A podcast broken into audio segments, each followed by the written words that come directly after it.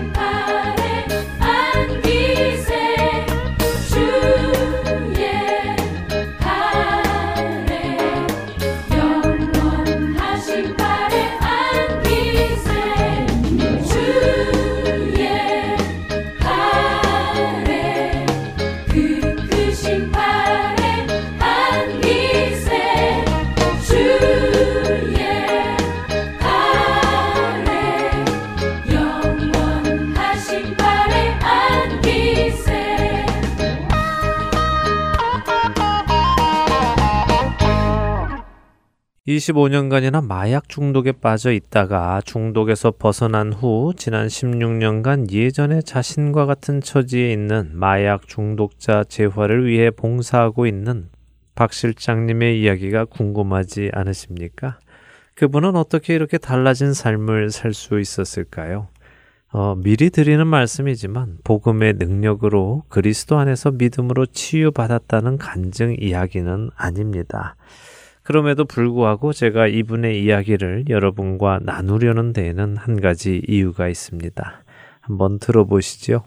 중학생의 나이에 본드 냄새를 맡기 시작하며 환각의 세계를 접하게 된 박 실장님은 성인이 되어서는 유흥업소에서 일을 하게 되었고 유흥업소에서 알게 된 친구로부터 필로폰이라는 마약을 소개받아 마약을 시작하게 되었다고 합니다.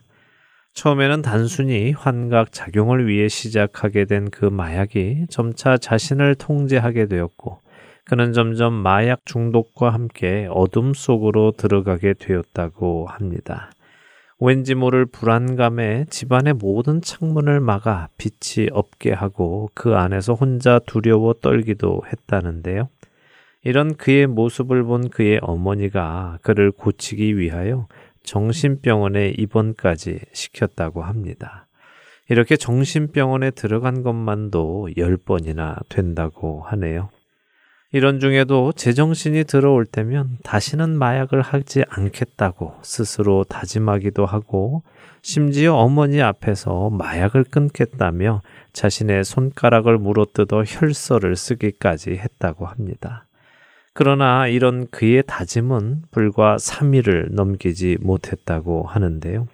3일을 넘기지 못하고 또다시 마약에 손을 댄 그는 더 이상 마약을 살 돈을 구하지 못하자 사채업자에게 신체 포기 각서를 쓰고는 돈을 빌려 마약을 사는 데에까지 이르렀다고 합니다.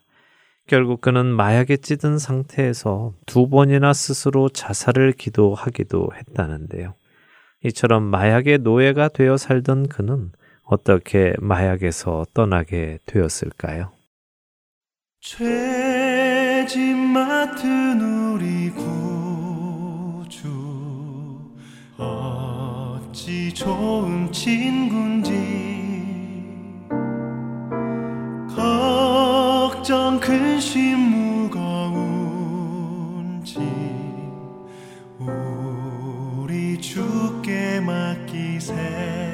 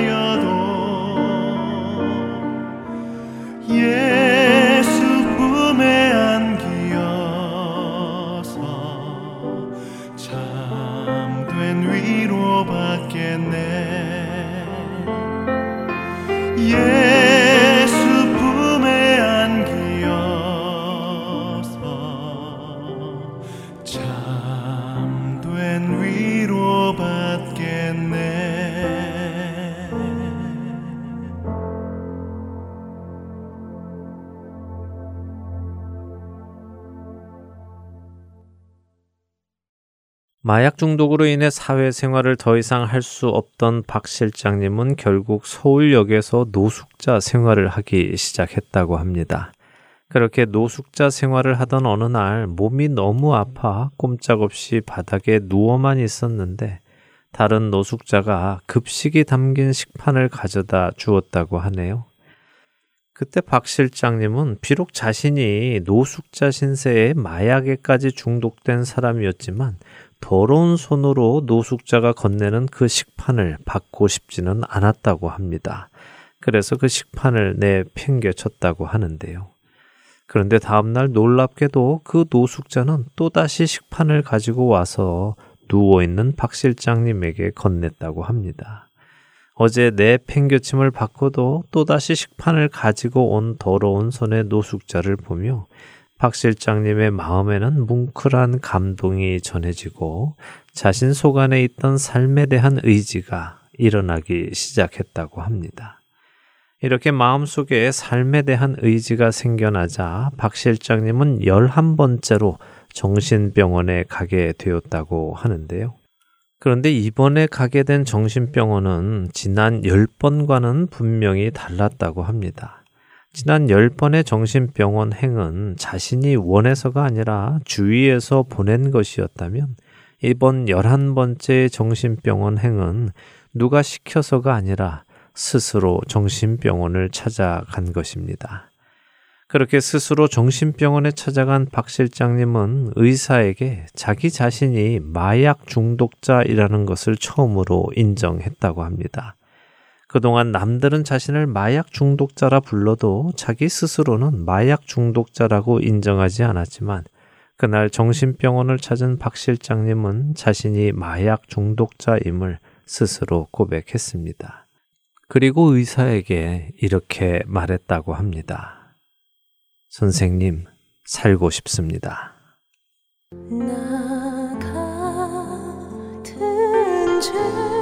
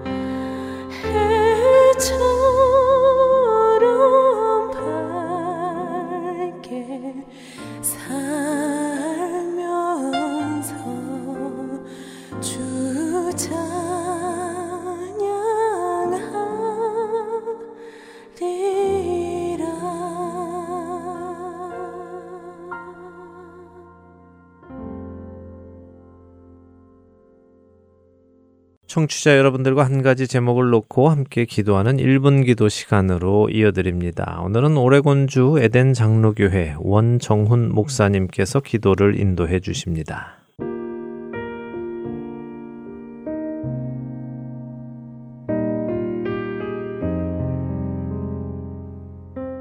복음 방송 청취자 여러분 안녕하십니까? 저는 오레곤 에덴 장로교회를 담임하고 있는 원정훈 목사입니다. 오늘은 선교지를 위한 기도에 시리아를 함께 기도하기를 원합니다. 한 도시의 이야기를 얼마 전 CNN TV를 통하여서 보게 되었습니다. 어, 지난 4월부터 7월 말까지 400명의 사람들이 죽었고 90명의 어린이들이 외부의 폭격에 의해서 사망하였습니다. 6월 24일부터 7월 말까지 33명의 어린이가 죽었고 44만 명이나 되는 사람들이 집을 잃어버렸습니다. 그들은 왜 집을 잃어야 되는지 원인도 알지 못하고 어떻게 보면 너무 안타깝고 처절한 삶을 살 수밖에 없는 상황이 되었습니다. 시리아 땅에 그리스도의 평화가 임할 수 있도록 그리고 그 땅에 복음을 듣지 못하고 죽어가는 수많은 어린이들과 또한 어른들, 전쟁이 무섭고 이 땅의 죽음이 무서운 것이 아니라 더 무서운 것은 예수 그리스도를 믿지 않고 죽은 다음에 지옥을 갈 수밖에 없는 그들의 처참한 현실이 더 무섭고 두려운 일입니다. 그래서 누군가는 기도해 주어야 하고 누군가는 그곳에 복음이 들을 수 있도록 복음의 통로가 되고 생명의 통로가 되어야 합니다. 잊지 말고 지금부터 우리가 같이 기도할 수 있었으면 좋겠습니다. 그 땅에 예수 그리스도의 복음이 전해지고 죽어가는 영혼들이 살아나는 역사들이 일어나고 그리스도의 복음을 통하여서 그 땅에 전쟁 그치고 평화의 날이 올 수 있도록 여러분 마음 모아서 같이 기도해 주시기를 부탁드립니다. 우리 함께 기도하겠습니다.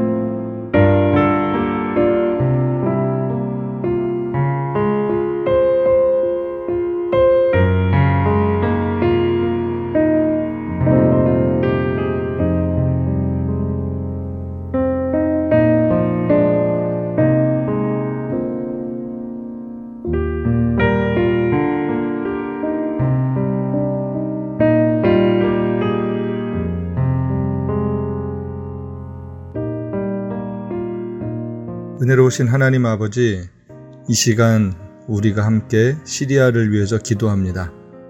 우리는 가보지는 못했고 시리아 사람들을 만난 적이 없습니다.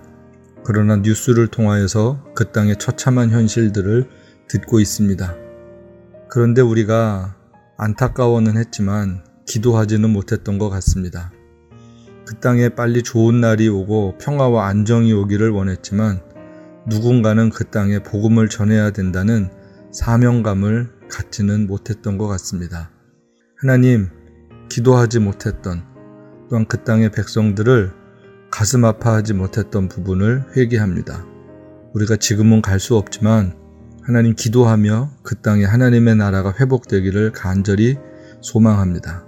하나님 아버지께서 그 땅을 국률이 여겨주시고 복음을 듣지 못하고 죽어가는 수많은 어린이들을 하나님 국률이 여겨 주셔서 그 땅에 복음이 들어가고 그 땅에 예수의 사랑과 평화가 전파되어 하나님의 기뻐하시는 회복의 날이 올 수 있도록 전쟁 그치고 자유와 기쁨의 예배를 드리는 날이 속히 올 수 있도록 주여 은총을 베풀어 주시옵소서 예수님의 이름으로 기도합니다. 아멘.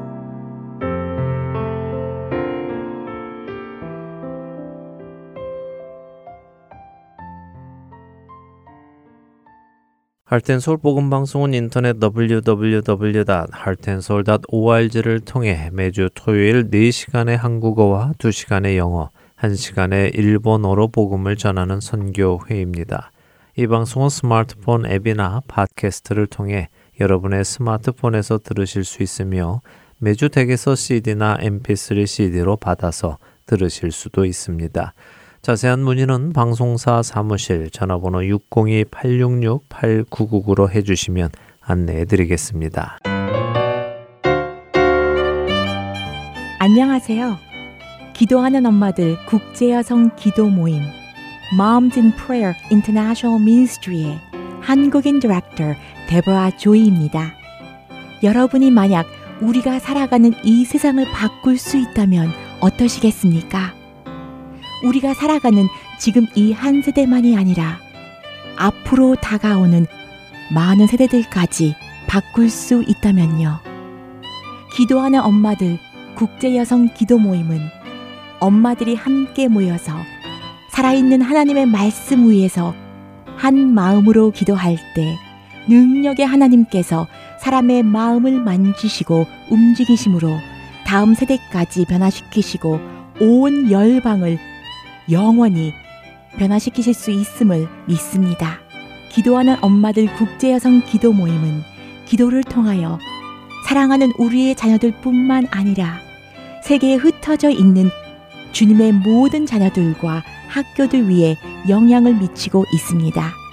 In Prayer International Ministry에서는 기도하는 엄마들을 위한 international conference를 준비했습니다. 오는 10월 11일 금요일부터 10월 12일 토요일까지 캘리포니아 칼스배드시에 위치한 North Coast Calvary Chapel에서 심령을 깨우는 소망이라는 주제로 열리는 이 컨퍼런스에 자녀들을 위해 기도하는 한국인 어머니들을 초대합니다. 이 컨퍼런스에서 새 힘과 생명을 주실 주님의 말씀, 다음 세대까지 차고 넘치는 소망과 힘을 줄 뜨거운 기도를 경험하시게 될 것입니다. 등록비는 개인당 60불이며 4명 이상 그룹은 개인당 55불입니다. 등록비에는 워크샵과 본 행사 입장료, 토요일 점심과 행사 자료들이 다 포함되어 있습니다. 부흥회에 참석하실 분은 momsinprayer.org 이벤트로 가셔서 등록해 주세요. 자세한 사항은 전화번호 602-561-2778이나 이메일 prayforyourkids at gmail.com으로 문의해 주시기 바랍니다.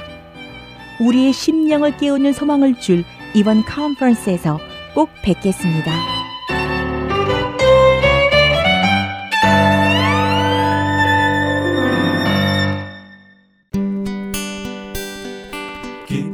소식 사랑으로 땅끝까지 전하는 아랜소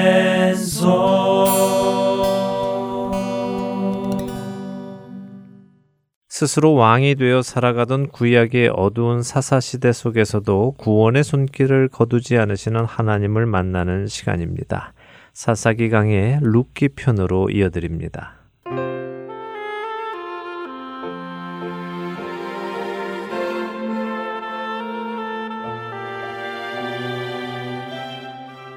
애청자 여러분 안녕하세요. 구약의 사사기를 함께 공부하는 사사기 강의 룻기 편 진행의 민경훈입니다. 네, 여러분 안녕하세요. 강승규입니다. 시어머니 나오미와 먹고 살기 위해 이삭을 주우러 나간 룻.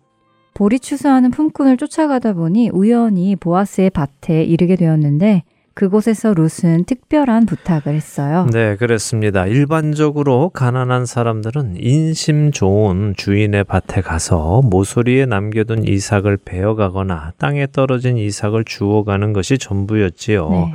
그런데 그것은 하나님의 율법을 아는 유대인들에게 있는 문화와 전통이었습니다. 하지만 성경은 룻을 모압 여인이라 칭하며 그런 전통을 모르는 그녀였기에 특별한 부탁을 하는 것을 보여주었지요. 네, 그러게요. 곡식을 벤 후 단을 만들어 쌓아놓은 그 단 사이에 가서 줍게 해달라는 부탁을 하죠. 네. 일반 유대인들이라면 하지 않는 부탁이었어요. 맞습니다. 그래서 그 밭에 일꾼들을 관리하던 사환이 된다 혹은 안 된다 답을 못 해주니까 허락을 받을 때까지 서 있었고 그렇게 서 있는 그 모습이 보아스의 눈에 뜨이게 된 것이죠. 자초지종을 들은 보아스는 룻에게 큰 은혜를 베풉니다. 네, 식사도 챙겨주고 단 사이에서 곡식을 줍게도 해주고 네. 또 특별히 일꾼들에게 일부러 곡식 다발에서 조금씩 뽑아서 떨어뜨려 주라고까지 하지요. 그렇죠. 보아스의 성품이 은혜가 넘치는 사람임을 봅니다. 맞습니다. 그런 보아스의 은혜에 룻은 감사를 표합니다. 당신의 하녀보다도 못한 이방 여인인 자신에게 이런 은혜를 베풀어 주심에 감사하다고 하지요. 그런 룻에게 보아스는 네가 네 남편이 죽은 후에도 시어머니와 남편의 집에 은혜를 베풀었기에 나도 베푼다라고 대답합니다. 이렇게 큰 은혜를 받은 룻은 하루 동안 보름치 이상의 식량을 얻었습니다. 네, 정말 신이 났겠어요. 네. 꽤 무거웠을 텐데 아마 신이 나서 무거운지도 모르고 짊어지고 갔을 것 같네요. 그랬을 것입니다. 자, 이렇게 큰 은혜를 받고 집으로 간 룻은 시어머니에게 어떤 말을 할까요? 함께 보지요. 룻기 2장 18절에서 23절까지 읽고 이야기 나누도록 하겠습니다. 그것을 가지고 성읍에 들어가서 시어머니에게 그 주운 것을 보이고 그가 배불리 먹고 남긴 것을 내어 시어머니에게 드리매. 시어머니가 그에게 이르되 오늘 어디서 주었느냐? 어디서 일을 하였느냐? 너를 돌본 자에게 복이 있기를 원하노라 하니 룻이 누구에게서 일했는지를 시어머니에게 알게 하여 이르되 오늘 일하게 한 사람의 이름은 보아스니이다 하는지라. 나오미가 자기 며느리에게 이르되 그가 여호와로부터 복 받기를 원하노라. 그가 살아있는 자와 죽은 자에게 은혜 베풀기를 그치지 아니하도다 하고 나오미가 또 그에게 이르되 그 사람은 우리와 가까우니 우리 기업을 물을 자 중에 하나이니라 하니라. 모압 여인 룻이 이르되 그가 내게 또 이르기를 내 추수를 다 마치기까지 너는 내 소년들에게 가까이 있으라 하더이다 하니. 나오미가 며느리 룻에게 이르되 내 딸아 너는 그의 소녀들과 함께 나가고 다른 밭에서 사람을 만나지 아니하는 것이 좋으니라 하는지라 이에 룻이 보아스의 소녀들에게 가까이 있어서 보리 추수와 밀 추수를 마치기까지 이삭을 주우며 그의 시어머니와 함께 거주하니라. 자, 보아스는 룻에게 곡식만 줍게 해준 것이 아니라 볶은 곡식과 떡도 충분히 주었습니다. 그래서 룻이 실컷 먹고 남았지요. 그러니 오늘 하루 종일 밖에 나갔다가 들어온 룻이 이삭은 물론 볶은 곡식과 떡까지 가지고 오니 시어머니가 깜짝 놀랐겠죠. 네 그러게요 주운 곡식도 하루치 양식도 아닌 보름치 양식이니 정말 놀랐겠어요 맞습니다. 그러니까 시어머니 나오미가 단번에 눈치를 챕니다. 어, 이거 어떻게 된 거니? 누군가에게 큰 은혜를 받았구나. 누군지는 모르겠지만 오늘 너에게 이렇게 큰 은혜 베풀어 주신 그분께 복이 있기를 바란다 합니다. 그러자 루시 아, 네, 오늘 일하게 허락해 준 분이 보아스라는 분이랍니다 하지요. 그러니까 나오미가 아이고 저런 저런 그분 하나님께 복 받으셔야 한다. 그분이 죽은 내 시아버지와 내 남편을 생각해 주셔서 이렇게 살아있는 너와 나에게 헤세드 은혜를 베풀어 주시는구나. 정말 감사하구나. 얘야 그 어른이 말이다. 우리 집안 어른이시다. 우리 기업 물을 자 중에 한 분이셔 하고 설명을 해 줍니다. 또 은혜라는 헤세드가 나오는군요 은혜를 입은 나오미가 정말 기뻐하고 감사하는 것이 느껴지는 것 같아요 그렇습니다. 은혜란 이런 것이죠. 은혜 입은 자가 기뻐하고 감사하게 되는 것입니다. 하나님의 은혜이신 예수님을 얻은 우리들 역시 이런 기쁨과 감사함이 넘쳐나야 할 것입니다.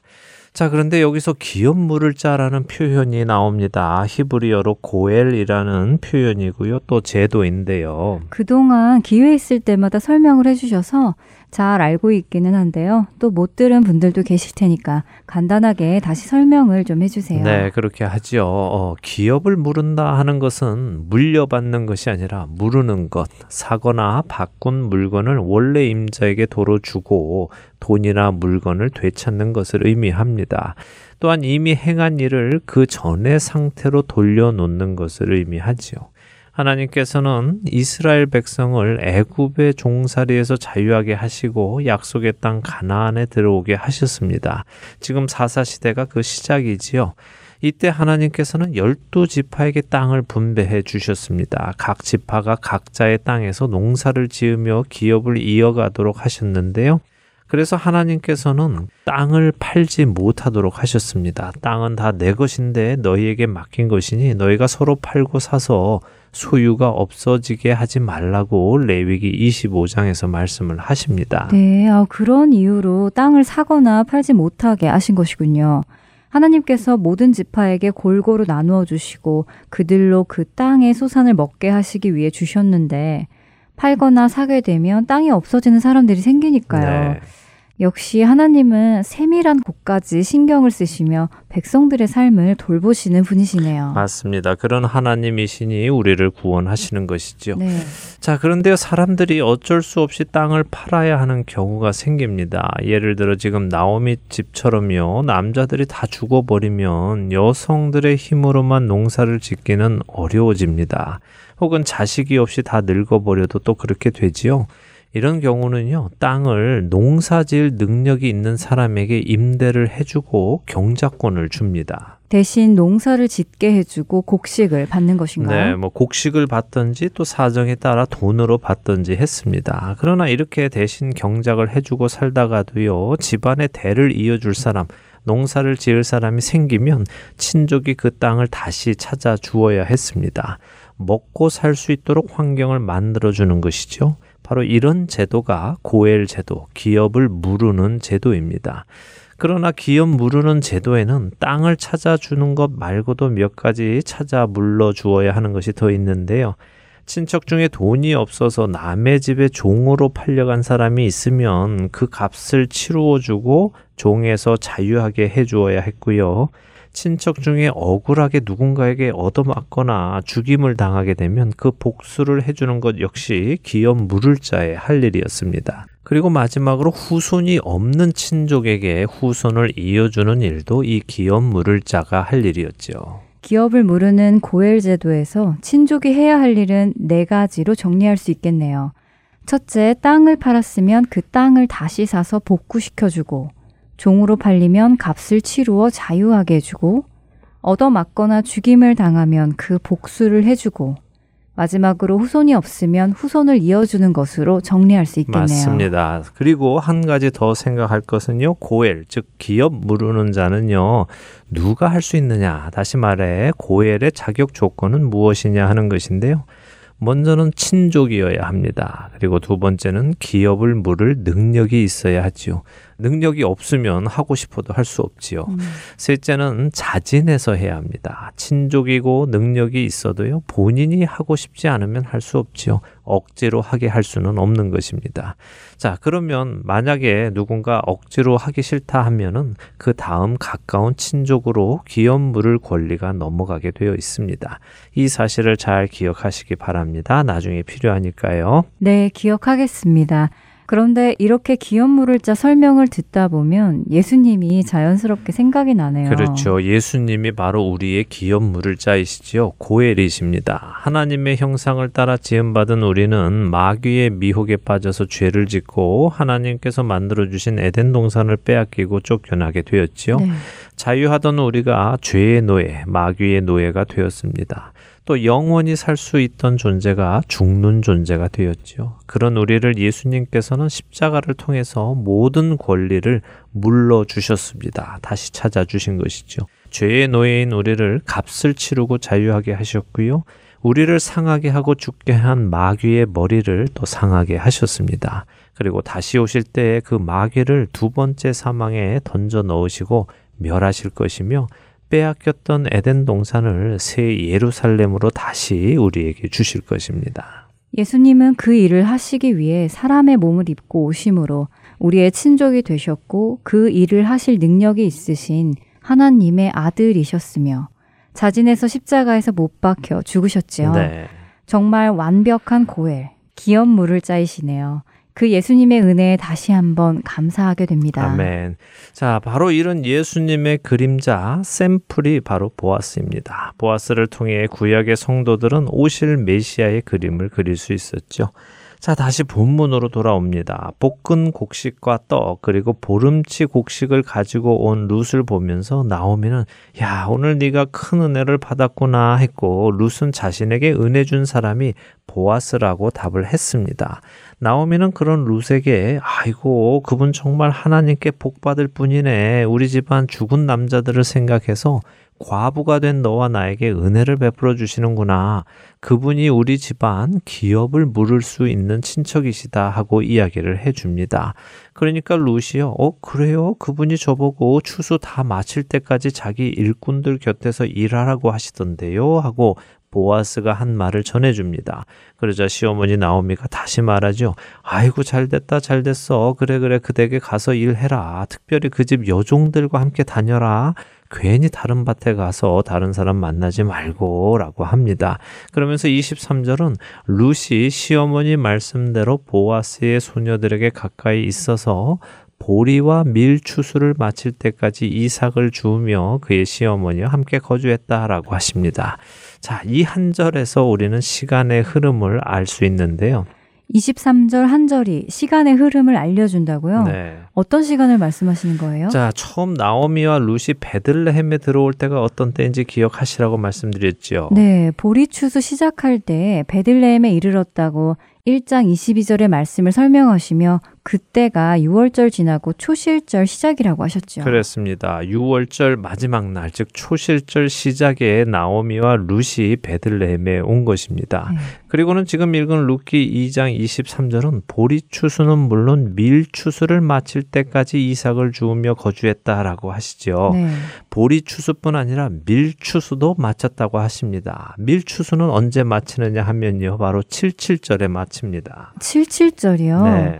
어, 칠칠절이면 다른 말로 오순절 아닌가요? 맞습니다. 오순절이라고도 하지요. 그렇다면 나오미와 룻이 베들레헴에 들어온 것이 50일 정도가 지났다는 말씀이네요. 맞습니다. 그 한 절에 지금 50일의 시간이 지난 것입니다. 네. 50일 동안 나오미와 룻은 보아스의 은혜 안에서 먹고 살게 되었습니다. 자, 그런데 50일이라는 시간이 적지 않은 시간이죠. 한 달 반이 넘었으니 적지 않은 시간이죠. 그렇죠. 이 적지 않은 시간이 지났음을 생각하시면서 우리 룻기 3장으로 넘어가 보겠습니다. 룻기 3장 1절에서 5절을 읽겠습니다. 네. 룻의 시어머니 나오미가 그에게 이르되 내 딸아 내가 너를 위하여 안식할 곳을 구하여 너를 복되게 하여야 하지 않겠느냐 내가 함께하던 하녀들을 둔 보아스는 우리의 친족이 아니냐. 보라, 그가 오늘 밤에 타작마당에서 보리를 까불리라. 그런즉 너는 목욕하고 기름을 바르고 의복을 입고 타작마당에 내려가서 그 사람이 먹고 마시기를 다 하기까지는 그에게 보이지 말고 그가 누울 때에 너는 그가 눕는 곳을 알았다가 들어가서 그의 발치 이불을 들고 거기 누우라. 그가 네 할 일을 내게 알게 하리라 하니. 룻이 시어머니에게 이르되 어머니의 말씀대로 내가 다 행하리이다 하니라. 네. 어, 나오미가 룻에게 청혼을 시키려고 준비하는 장면이군요. 네, 뭐 대부분 그렇게 이해를 하시죠. 나오미가 룻을 시켜서 보아스에게 청혼을 시키기 위해 목욕을 하고 의복을 입고 보아스 옆에 누우라 이렇게 시켰다고 이해를 합니다. 네, 그래서 이 부분이 왠지 좀 찜찜하기도 해요. 아무리 급해도 나오미가 룻에게 이렇게 강제적으로 결혼을 시키려 하는 것도 좀 마음에 걸리고요. 네. 또 그런 시어머니의 말에 그렇게 하겠다는 룻도 걸립니다. 더군다나 보아스가 먹고 마시기를 다 할 때까지 기다렸다가 그 사람이 눕는 곳에 들어가서 그의 발치 이불을 들고 거기 누우라는 것도 음, 술 취한 남성에게 억지로 들여보내는 것 같아서 아무리 루시고 나오미래도 동의가 잘 안 됩니다. 음, 네, 맞는 말씀입니다. 사실 민경은 아나운서뿐 아니라 많은 여성들이요, 또 남성들도 이 부분을 어떻게 받아들여야 할지 좀 난감해 합니다. 네. 한밤중에 술 먹고 자는 보아스한테 룻을 목욕시키고 향수도 뿌리게 하고 예쁜 옷도 갈아입혀서 가라고 하고 그의 덮고 자는 이불을 들고 거기 누우라고 하니까 나오미의 이런 방법이 하나님의 방식과는 거리가 멀다 하게 느껴지지요. 네. 그런데요, 우리가 이 구절을 다시 하나 하나 원문을 통해서 보고요. 이스라엘의 당시 문화를 생각하며 보면요. 전혀 다른 모습을 또 보게 됩니다. 아, 그런가요? 어, 그럼 이렇게 불편해하지 않아도 되는 건가요? 예, 아마도 불편해하지 않으실 거라고 생각이 됩니다. 오히려 나오미와 룻에게 참 지혜롭다라는 마음을 품게 되실 것 같습니다. 설명을 오늘과 다음 시간에 드리도록 하겠습니다. 자, 룻기는요, 아주 짧은 책입니다. 불과 4장밖에 되지 않지요. 그나마 지금 우리는 4장 중에 2장을 보고 3장째를 시작했습니다. 조금 전에 우리는 2장 마지막 한 줄이 50일 정도의 시간이 어, 지났다는 것을 말씀드렸습니다. 네. 그러나 대부분의 우리들은 그 사실을 잘 모르고 그냥 읽지요. 그래서 마치 이 3장의 일이 며칠 지나지 않은 상태에서 일어난 일처럼 생각이 듭니다. 그렇지요. 추수를 해봐야 뭐 며칠 하겠어요.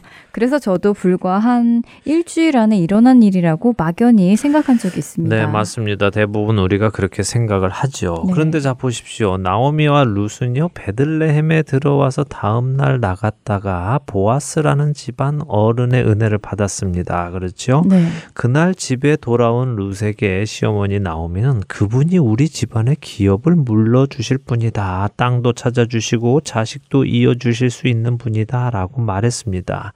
이런 말을 할 때에는 소망이 있다는 것입니다. 아, 보아스 이 어른이 우리 집에 고엘이 되시겠구나. 이렇게 은혜를 베풀어 주시니 우리 집안의 기업을 물러 주시겠구나 하고 기대를 했을 것입니다. 그런데요, 한 주, 두 주 시간이 갑니다. 그리고 아무런 소식이 없습니다. 그리고는 50일이 지난 것입니다. 오늘 이렇게 추수가 끝나면요, 이제 추수가 없습니다. 그동안 추수 때니까 추수하는 곳 어디 가서 이삭이라도 주워다 먹을 수 있었는데요. 이제는 추수가 끝났습니다. 앞으로는 가뭄이 드는 여름으로 들어가게 됩니다. 아, 그렇게 되면 먹고 살기가 정말 막막해지겠는데요. 그렇죠. 그동안 두 달 동안은 은혜로 살았는데 이제는 막막한 삶이 오는 것이죠. 자, 아까 고엘의 조건 이 무엇이었습니까? 어, 친족이어야 하고 기업 물을 능력이 있어야 하고 자진해서 해야 한다고 하셨어요. 네.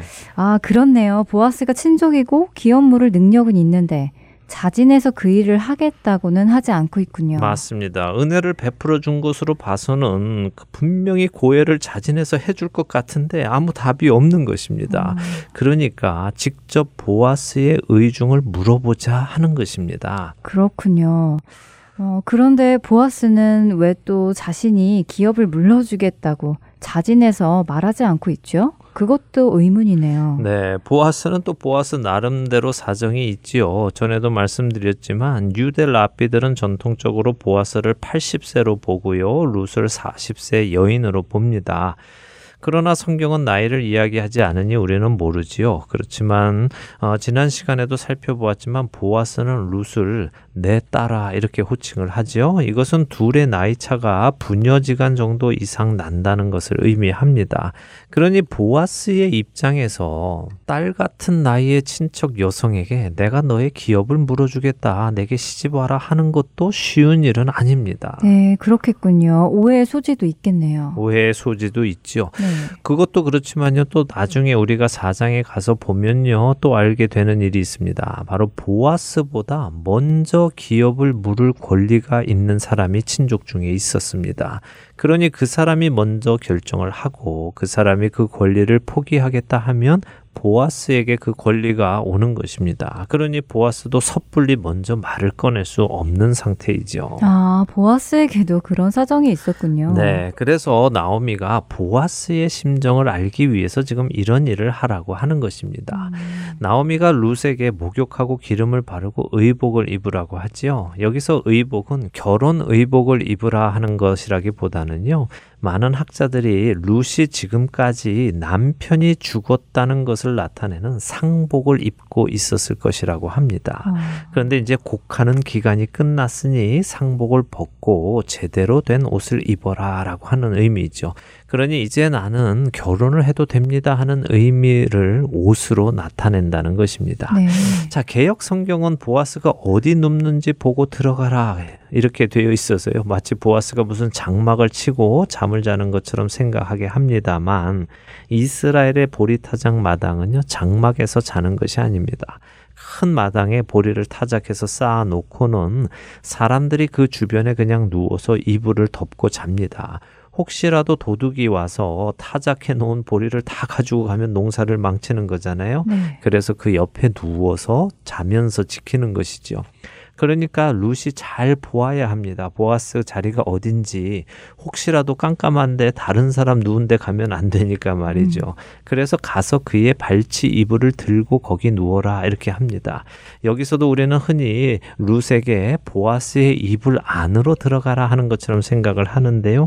그런 의미는 아닙니다. 그 의미는 다음 주에 설명을 해드리도록 하겠습니다. 어쨌든 룻은 시어머니 나오미의 이런 말씀을 다 듣고는 알겠습니다. 알겠습니다. 제가 그대로 하겠습니다. 하지요. 자, 과연 무슨 일이 일어날까요? 다음 시간에 계속해서 보겠습니다. 네, 일단 나오미와 루시 억지로 보아스가 누운 곳에 가서 함께 이불을 덮고 자라고 한 것이 아니라고 하시니 마음이 좀 편해집니다. 그리고 좀 궁금해지네요. 어, 그리고 보아스의 의중을 알기 위해 이런 일을 한다는 것도 이해가 됩니다. 50일 동안 기다렸는데 아무런 말이 없으니 답답했겠네요. 다음 시간에 우리의 답답함도 풀어질 것이라고 생각됩니다. 한 주간 주님의 은혜 안에서 평안하신 여러분들 되시길 바라면서요. 사사기 강의 룻기편 오늘 순서 마치도록 하겠습니다. 네, 다음 주에 뵙겠습니다. 안녕히 계십시오. 안녕히 계세요.